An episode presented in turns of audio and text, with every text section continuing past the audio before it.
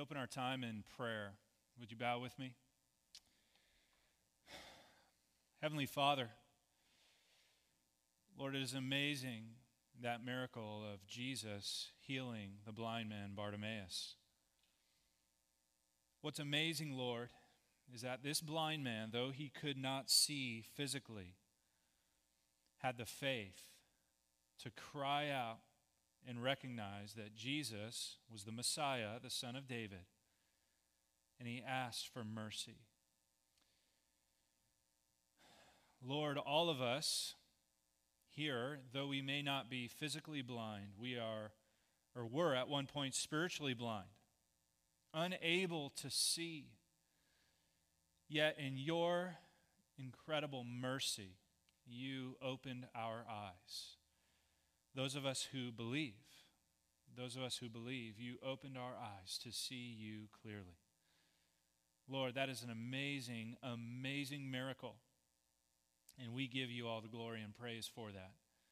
God, and I pray that, Lord, even this afternoon, that you would open up the eyes of the spiritually blind and that they would behold their incredible Redeemer this afternoon the incredible work of our Lord and Savior, Jesus Christ, and the redemption he provided us, blind and enslaved sinners. The only hope and the only freedom is in Christ. Lord, I pray that you'd open eyes this afternoon. In Jesus' name, amen. Oh, what a wonderful afternoon. Tis fall. Doesn't it feel good? You know, in California, the calendar doesn't tell us it's fall, the weather does. And finally, we have some 60 degree, 60 to 70 degree cloudy, cool weather. And that brings a little pep into our step, doesn't it? Makes us excited for the coming season. So I don't know about you, but that, that is the case for me. You can open your Bible to Ephesians, the book of Ephesians. Uh, we are continuing our series through this magnificent book of the Bible. You know, we're just kind of taking it verse by verse, walking through the scriptures together, looking at this letter that Paul wrote to the Ephesians. And we've made some incredible observations already. The book of Ephesians is so deep, so rich in theology. That is the study of God. It tells us so much about who He is. Last week, we saw heaven's view of our salvation. We saw the aerial view, if you will the view from heaven. You know, often we, tiny humans, we measure truths of Scripture only by our own experiences, what we can touch, feel, see, or experience. And sometimes we reinterpret the truths of Scripture based on what we experience. And so we sometimes can get distorted by that reality and even give ourselves credit for salvation? Well, we were saved based on a decision that we made or choices that we made wherever we made them along the road of life. And, and that is obviously a distorted view of salvation. And sometimes it could even become man centered. It could become more about you and your story than God and his story. Thankfully, God gives us the aerial view. He gives us the view of our salvation from heaven and the whole story from his perspective. And we saw that in the beginning of Ephesians here. We saw first that our Heavenly Father poured out immeasurable blessing upon our lives. I mean, it's as if God had the riches and the storehouses of heaven poured out upon us in a way that we couldn't even understand. We are so blessed by our Heavenly Father. The blessing of heaven again overflows into our lives. All good things come from above, start from heaven, including our own salvation. It's all from Him. we see, second, and we saw this in verse 4, that He chose us before the foundation of the world. God's choosing of us was not dependent upon our choosing of Him. How could it be? He, he chose us before the foundation of the world, before you and I even existed. We don't deny that truth, even though sometimes our, our finite minds can't reconcile it. We have a hard time dealing with truths like that because we ask the question how can God be totally sovereign over our salvation? Yet the scriptures tell us that we are totally responsible. We must respond in faith to believe. Are both of those truths true? Yes. Yes. Is it easy to reconcile? No. But does that mean in our minds that if we can't reconcile it, does that mean that the scripture contradicts itself? No. No. Let me assure you that those two truths are totally reconciled in God's mind. uh, we don't have to be the ones to reconcile those things. They work hand in hand perfectly according to God's design, and we trust Him, and we believe and have faith in Him. And we praise the Father. We praise Him for that incredible, incredible love and that He chose us. The question isn't, uh, why did God only choose some? The question is, like we said last week, why did God choose anybody? Because we are so sinful. Yet He chose us in love. We saw, thirdly, He predestined us to adoption as sons and daughters. We learned that in first century Rome, adoption was a significant process. And this process enabled a father to pass on his name and his wealth to succeeding generations. And that was only the case if he didn't have biological sons, of course, to pass along his wealth and his name. Our Heavenly Father adopts us into his family, and he lavishes upon us incredible wealth, an incredible name to be called a child of God. Why? Well, not because he would die like the Roman fathers would and he needed somebody to carry on his name, but to simply, uh, it, the text says, according to his good pleasure, because he wanted to. He wanted us as his children, and that is an incredible blessing from our Heavenly Father. And what we noticed at the end of the message last week, just a brief review, is that there is a significant agent through which these blessings flow to us. A bridge, if you will, a way in which God bestows these blessings upon us. And it is uh, noted to us by the phrase, in Him. In Him. We know that the agent through which all these blessings flow to us from the Father is the beloved, the Son of God, our Lord Jesus Christ.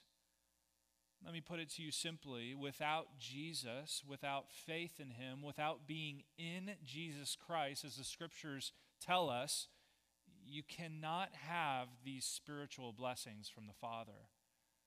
You must be born again, you must be in Jesus Christ. In Him. That small prepositional phrase is one that we cannot ignore. And it really answers the how the how question. We know, uh, and you'll see up here on the slides, we know the who, the what, and the why. The who is us, the saints. The what, we, the saints, are blessed, chosen, and predestined to adoption. Why, we learned last week, well, it was God's love according to the good pleasure of his will. And the how, well, that's the question we answer today. We look more specifically at Him, Jesus Christ, the agent of our salvation. How is it that we receive these blessings? Well, it was only through the redemptive work of Jesus Christ, our Savior. And we're going to look at this glorious redemption through heaven's lens this afternoon. Why don't you look at your Bibles, Ephesians chapter 1 Verse 7. We continue on, we continue on. Verse 7. In him, and we're talking about Christ the beloved. In him we have redemption through his blood, the forgiveness of our trespasses according to the riches of his grace, which he lavished upon us in all wisdom and insight, making known to us the mystery of his will according to his purpose which he set forth in Christ as a plan for the fullness of time to unite all things in him, things in heaven and things on earth. Two major points this afternoon. The first is this In Him, redemption. In Him, redemption. We're introduced to this big word in verse 7. You see it there. In Him, we have redemption. Redemption. What does redemption mean? Write this down, it's up for you on the screen. Redemption is freedom on the basis of a ransom paid. Redemption is freedom on the basis of a ransom paid.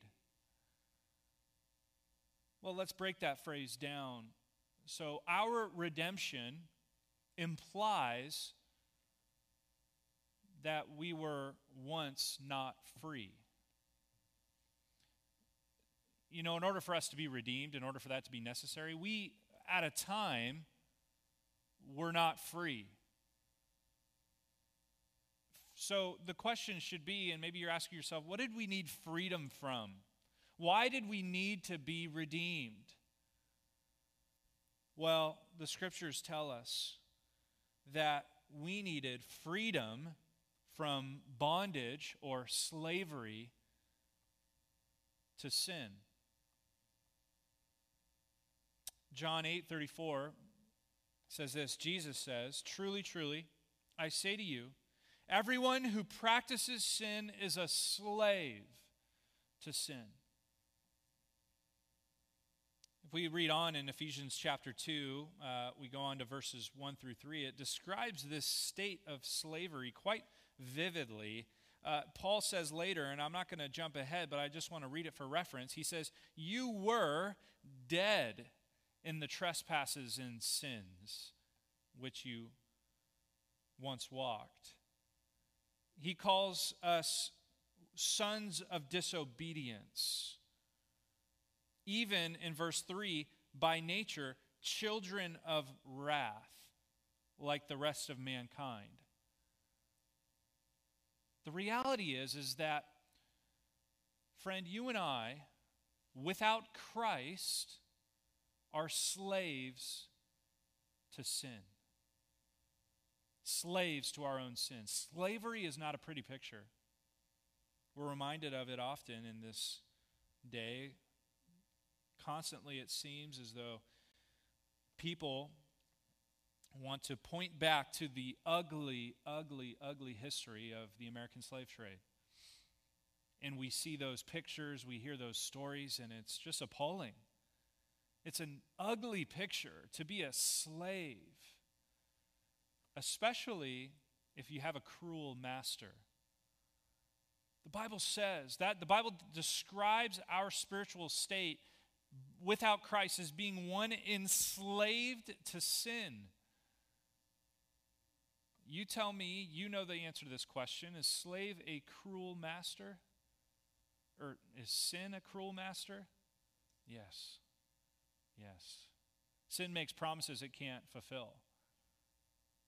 Sin paints a nice, pretty picture. Oh, this will please you. This will give you temporary pleasure. This will make you feel good. This is the true justification you need in a moment like this. And then you give in to the sinful desire and you find yourself just as empty, if not more empty, than where you started. Sin is enslaving. You know, without Christ, it's difficult to stop. Addictions, difficult to stop. And that slavery leads to death, the Bible says. So it just gets worse. Romans 6:23 You know this verse for the wages of sin that is sin is sorry for the wages of sin is death that is sin earns death. You know, Bree and I have been touring the growth groups at Summit Bible Church, getting, just getting to know people, sitting in on the discussions, and they've been massively encouraging. Some of the groups uh, we're going to are going through the book Remembering Death. We're sitting in a circle talking about dying, a very encouraging, uplifting uh, Bible study, don't you think? Don't you want to join? One of the main points, though, of the discussion, and it's a reality we need to embrace, is that we need to embrace the realities of death in order to really grasp the treasure and hope of eternal life. In other words, you have to embrace the bad news before you see the value of the good news, right? Why is good news so wonderful? Why is the good news good? Well, because it really saves you out of the bad. And so, so often preachers will just give you the good stuff, right? The honey and the sugar in their messages, but they're not going to tell you that you're sinful. They're not going to tell you that, you know, life is hard. They're just going to give you an easy quip, some helpful tips, and some hints to just make you feel better. But they're doing you a real disservice because if you don't embrace the bad news, you'll never be able to really embrace the good news. And so, what did we need freedom from? We needed freedom. We needed redemption from a bondage to sin and its penalty. The reality is that apart from Christ, we are shackled in our sins and we can't get ourselves out. We're unable to earn our own freedom. And it's like we're in a, you know, shackle to shackle connected to every other human being in history, and we're all walking slowly toward this end point, which is death. And that's not unjust. It's what we earned and deserved. We're all indicted criminals awaiting just punishment for our crimes unless someone can pay our ransom. You may be familiar with the incredible story of Frederick Douglass. Frederick Douglass, American icon, he was a runaway slave who became the famous orator and abolitionist in the mid 19th century. Frederick Douglass had escaped slavery. That's a rare, rare story that you hear, but he was one of them. Uh, but what's interesting is that, I don't know if you heard this part of the story, but Frederick Douglass escaped slavery, but because of his growing popularity as he spoke and wrote an autobiography, he regained the attention of his former slave owner, Hugh Auld. Hugh Auld declared rights over Frederick Douglass and demanded he be returned as his rightful property. Now, some of Douglass's ardent and wealthy supporters in England arranged to purchase his freedom. The negotiations with Auld landed at 150 pounds sterling, which equated to about $712. In the mid uh, 19th century, that was, you know, relative to about $25,000 today. That was the value placed on this man's life. Frederick Douglass, in December of 1846, was legally redeemed, declared free from slavery for the high ransom of $712. $712, the price for Frederick Douglass's freedom. Now, friend, let me ask you this what's the price for our freedom from sin? In other words, what did it cost? What was our ransom? Go back to Ephesians, Paul tells us. Ephesians 7. In him we have redemption through his blood. Blood is the currency for redemption. It's the only currency God will accept blood. Well, that's a little bit graphic, isn't it? Why are we Christians so obsessed with blood? Have you thought about that? We sing a lot of songs about blood. It's because it's so precious to us, not human blood in the sense of we're not vampires.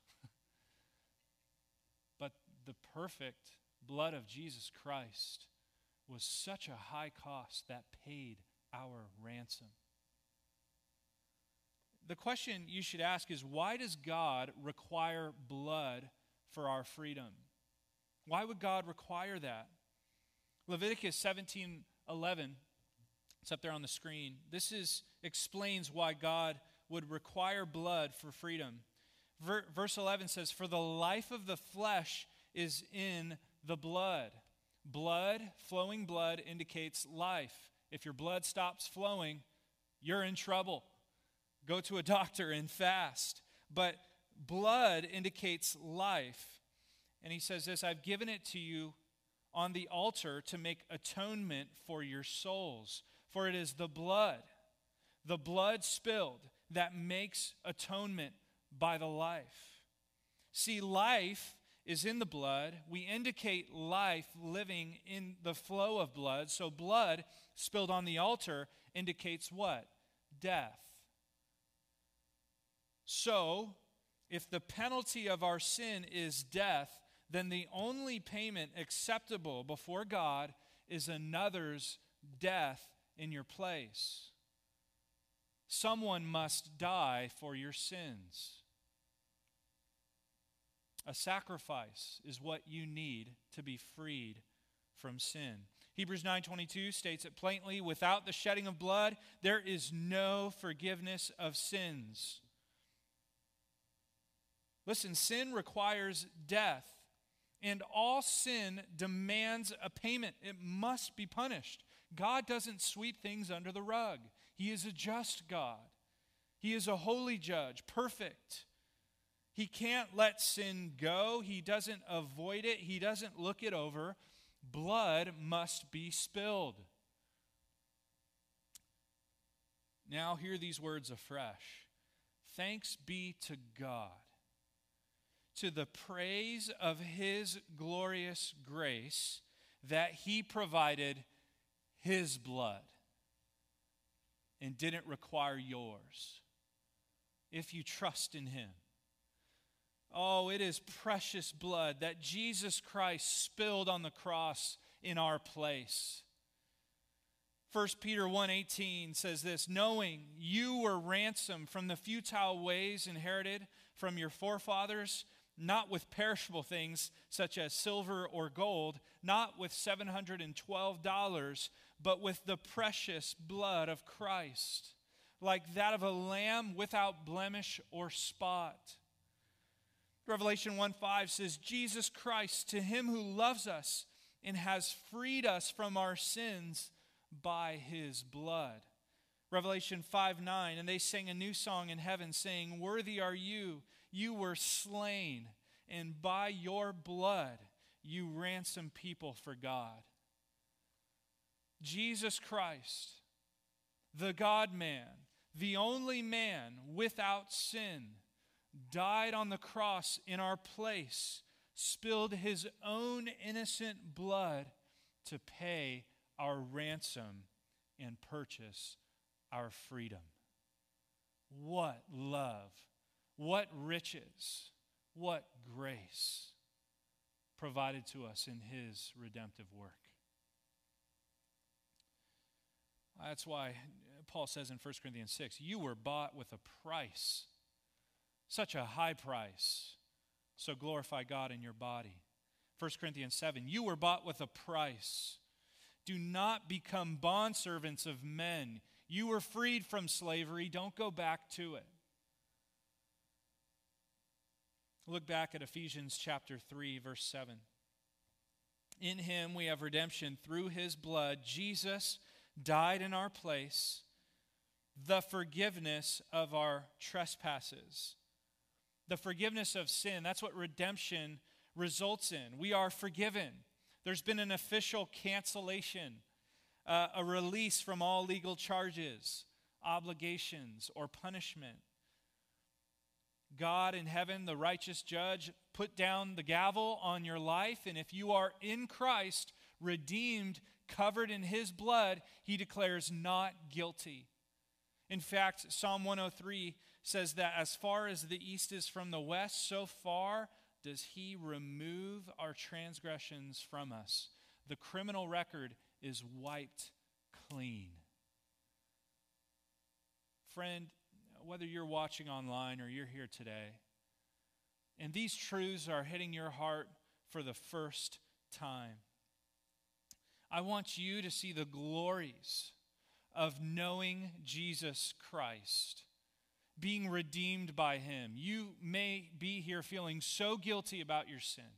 You may be here feeling so dirty, so filthy, feeling like not even enough good works from you can make yourself clean, and you're right by that. You can't make yourself clean. You can't take off the shackles of your own sin. The Bible says we're slaves to sin, but thanks be to God, He provided you a way. He provided you a ransom, and that ransom was a high price. He gave His only beloved Son to die on the cross in your place. And if you would believe and trust in him today for salvation, you can be redeemed.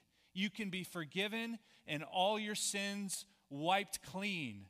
The record set straight, declared right before God, only in Jesus Christ today. And I would beg you, urge you to believe in that today, to surrender all these ideas that you can make yourself good, that you can make yourself clean, that you can live a good life without Jesus. Surrender to Jesus today. He made a way for you to be saved. You need to talk to someone after service if you have not yet believed and received Jesus Christ. This is the good news of the gospel. Jesus' incredible work of redemption. And believers, you're warmed and you're filled hearing these truths. You're so thankful, so grateful, so overwhelmed by the grace of God, the lavish blessings poured out upon your life. I want to challenge you now. This is the good news you have to go and tell people. You've got to share the good news of the gospel with others because this is the only way that they can be redeemed, set free from their bondage to sin. Oh man, the incredible grace that God would rip off those shackles and set you free from your sin.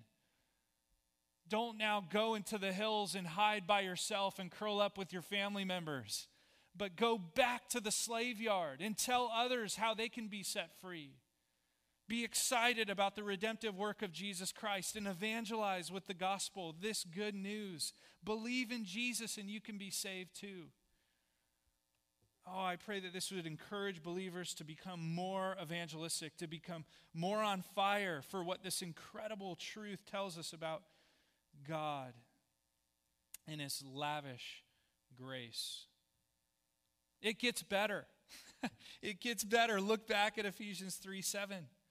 We have redemption, the forgiveness of our trespasses, according, according, on par with, this makes all the sense in the world when you consider the riches of his grace. Verse 8, which he lavished upon us in all wisdom and insight. Undoubtedly, redemption, the forgiveness of our sins, is a gift of grace. Amen one that we did not earn or deserve. And this gift flows to us, is lavished upon us from the heavenly storehouses. If blood is the currency of redemption, grace is the currency of heaven. And it's, a, it's an account that cannot be diminished. You try to overdraft on God's grace, it's not going to happen. He still and keeps providing more and more. The wealth of God's grace is immeasurable. And Jesus' sacrifice on the cross was the ultimate display of his wealth. You know, museums display the wealth of nations, empires, and their rulers. Bree and I uh, have got the opportunity to walk through the Met in New York, the Metropolitan Museum of Art in New York. And it's estimated, this museum, that the value of all the artifacts, displays, pieces of art in this museum are worth over $100 billion. It's a lot of money in one building. It's a big building, but that's still a lot of money. Incredible displays of arts uh, statues, these incredible artifacts that were dug up by archaeologists. It's really an incredible sight to see, an incredible building to walk through. But if you were to walk through the Museum of Heaven, you might see a model of the universe as you walk in. All the stars laid out, the moons, the suns. And you would be overwhelmed by this incredible display of God's creativity and artistry. You might see pictures of uh, significant moments in history on the wall, yet not from human angles, but from the view of heaven as God saw over it. You might see the rise and fall of empires and rulers, not by their view, but by God's view, because you know that His hand was working through it all. And it would be an incredible and awesome display of His sovereignty and His dominance over the world. You might see an image of a baby in a mother's womb, the intricate details of his or her development, a magnifying display of God's power and dexterity. Undoubtedly, though, at the center of this museum, outshining all other displays, brighter than the sun, you would see a man with scars on his hands and feet. Like a lamb standing as though he had been slain, Jesus Christ, the beloved Son of God, the ultimate display of God's wealth and his grace. Our great Savior, Jesus Christ. And we haven't even begun to plummet the depths of the truths in this verse. But we, we must move on. In Christ, redemption, according to the riches of his grace, which with or with which he lavished upon us. In him redemption. Number two, second point this afternoon is in him revelation. Revelation. What I mean is that God revealed something to us, and He tells us right here. In Him, revelation. The wealth of God's grace displayed ultimately in the redemptive work of Jesus Christ, it overflows to also reveal to us the mysteries of God's will. Look at Ephesians 1 8. It says, The grace which he lavished upon us in all wisdom and insight, making known to us, verse 9, the mystery of his will, according to his purpose, which he set forth in Christ as a plan for the fullness of time to unite all things in him, things in heaven and things on earth. Christian, in Christ, you have unique wisdom and insight. Wisdom and understanding that the world does not have because you have Jesus. I, I think about Hebrews chapter 1. Hebrews chapter 1. Why don't you turn there in your Bibles briefly? Hebrews chapter 1, turn to the right. I want you to see this how Christ reveals to us the mysteries of God's will and throughout time. He really is the answer to the great questions of life. And you know, that's why the Sunday school kid, when you say, you ask him a, a difficult question and he says, Jesus, well, he's 99.9% right. Uh, so, he, you know, kids, you could stick with that for your Sunday school classes. It's a good answer. Look at Hebrews 1 1. Long ago, at many times and in many ways, God spoke to our fathers by the prophets.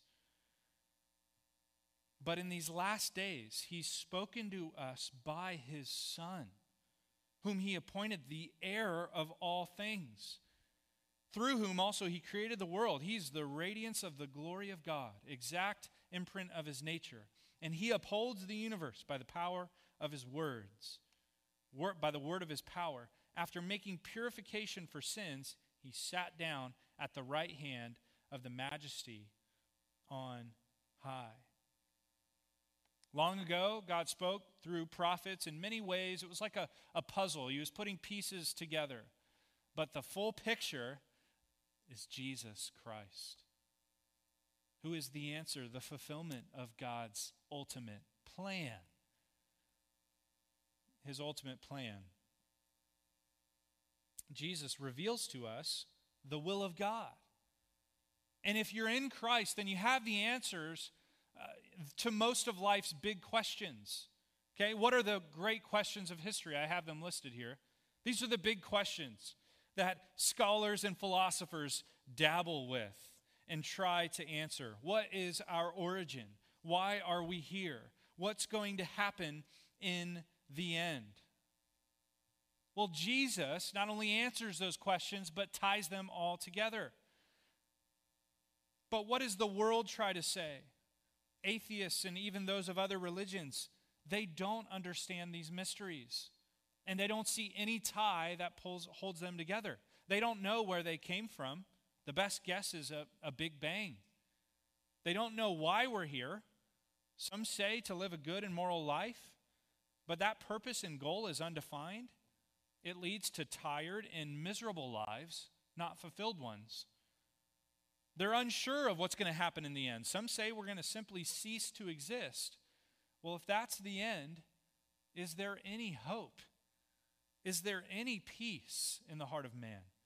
Can there be any true rest on this earth?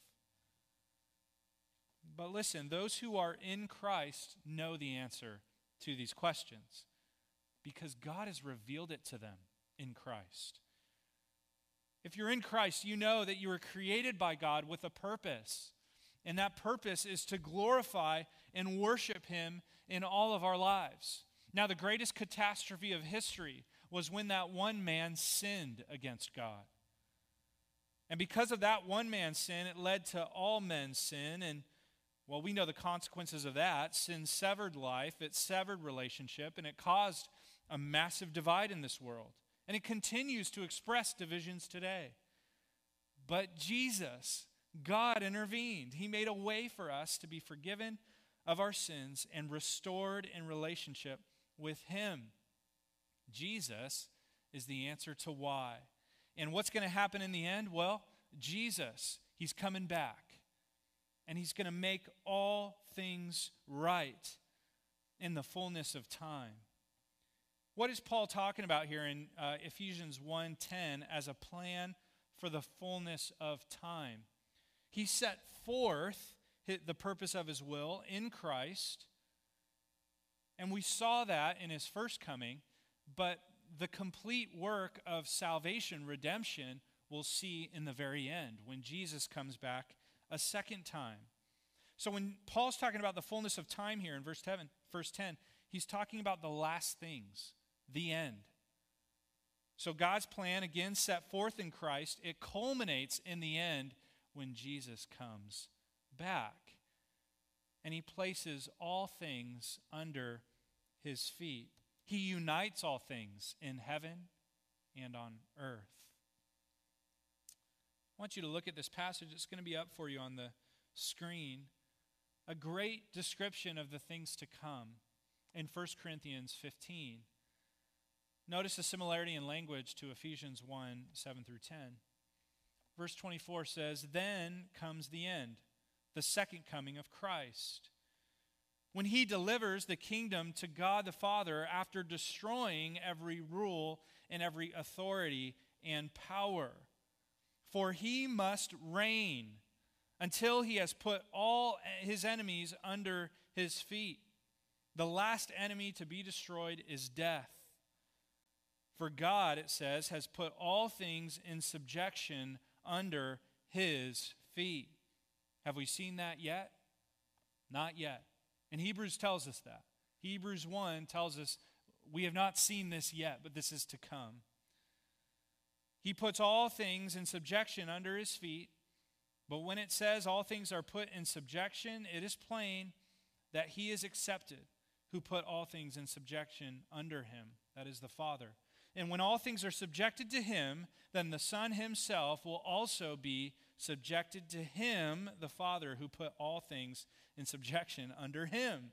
that God may be all in all. That just gives you a picture of the end here. God the Father has this incredible plan of redemption that is accomplished in his Son, Jesus Christ. He redeemed our souls when he came and he made a sacrifice for sins. He paid the ransom.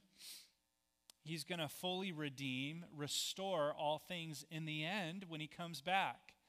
And when he makes all things right. When he again unites heaven with earth, he, he brings heaven back down to earth and establishes his forever reign, his kingdom. This, of course, is a day we have not seen yet, but it is a day coming. The culmination of God's redemptive plan. The point, though, of the matter is that Christ, Jesus, reveals these things to us. You don't know or understand or have any faith to believe these things without Him, without being redeemed by Him without being in him, as the text describes. So, we as Christians, you know, we don't just look back to the great sacrifice of the cross, we look forward to his future return. When he rights all wrongs, he brings unity to the great divide, he brings peace to the hostility. When the dwelling place of God is back to the earth. And once again, all things will be under him. That's the government we hope for. Amen? Let me just remind you we put, we put so much trust in temporal, temporal governments. And uh, man, we become really fatalistic, almost pessimistic, even as Christians when we see, you know, government rise and fall and deteriorate and sinful men take over and friends, that's not our hope. that's not our hope. Let's let's pray beyond for more years of peace for our country. Let's pray for the thousand years of peace that follows Christ's return. Let's pray for his forever reign and the eternal kingdom to come and to come quickly. Set forth, set your hope in Jesus Christ. Look forward to Him. And let that bring you peace. Let that bring you assurance, confidence. Let that strengthen your faith. God revealed His plan to you. He told you in the scriptures time and time again that Jesus comes. He made a sacrifice to pay for your sins, and He's coming back to restore all things. There's great hope in that. Amen? Look forward. Look back with appreciation and look forward with great anticipation and hope. God seems to just keep pouring and pouring blessings into our lives through these words of Scripture. It is incredible blessing to think about him choosing us before the foundation of the world. He predestined us to be His children. We have redemption. And He reveals His plan to us. And next week, we're going to look more closely at this inheritance that we have to look forward to and the person who guarantees it for us. We've so far looked at the work of the Father and the Son in our salvation, and next week we see the Holy Spirit, the third person of the Trinity, and how he works in this incredible salvation given to us by God's glorious grace. Let me pray to close.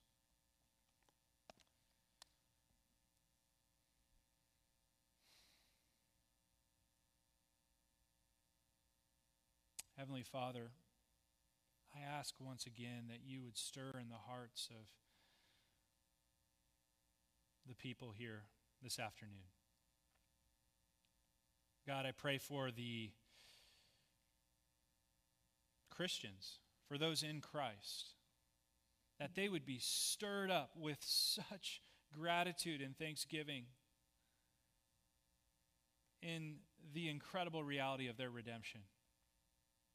And the incredible love and grace of you, God, to provide such a way for us to be set free from our bondage. Oh, Lord, I, I pray that that would make us thankful for the season ahead of us, Lord, and cause us to be overjoyed. Lord, but I pray that we would be urged even more to share that good news with somebody else, somebody else this week. God, I pray that we as believers would be challenged to share the good news of our redemption with someone else this week. That we would be active in our application of the scriptures and that we would share the gospel, the good news with someone else. God, I pray for any unbeliever here today, listening today, watching. I pray that you would stir in their heart true and genuine faith that you would give them the gift of faith to believe in Jesus Christ the Son, who alone is the way of redemption. The only way that they could be set free from their sin, from their guilt, from the burden, from the shame. That they would believe in Jesus Christ today. Pray that you would do that work of salvation, God. We know you can do it. We know you can do it. You are mighty to save.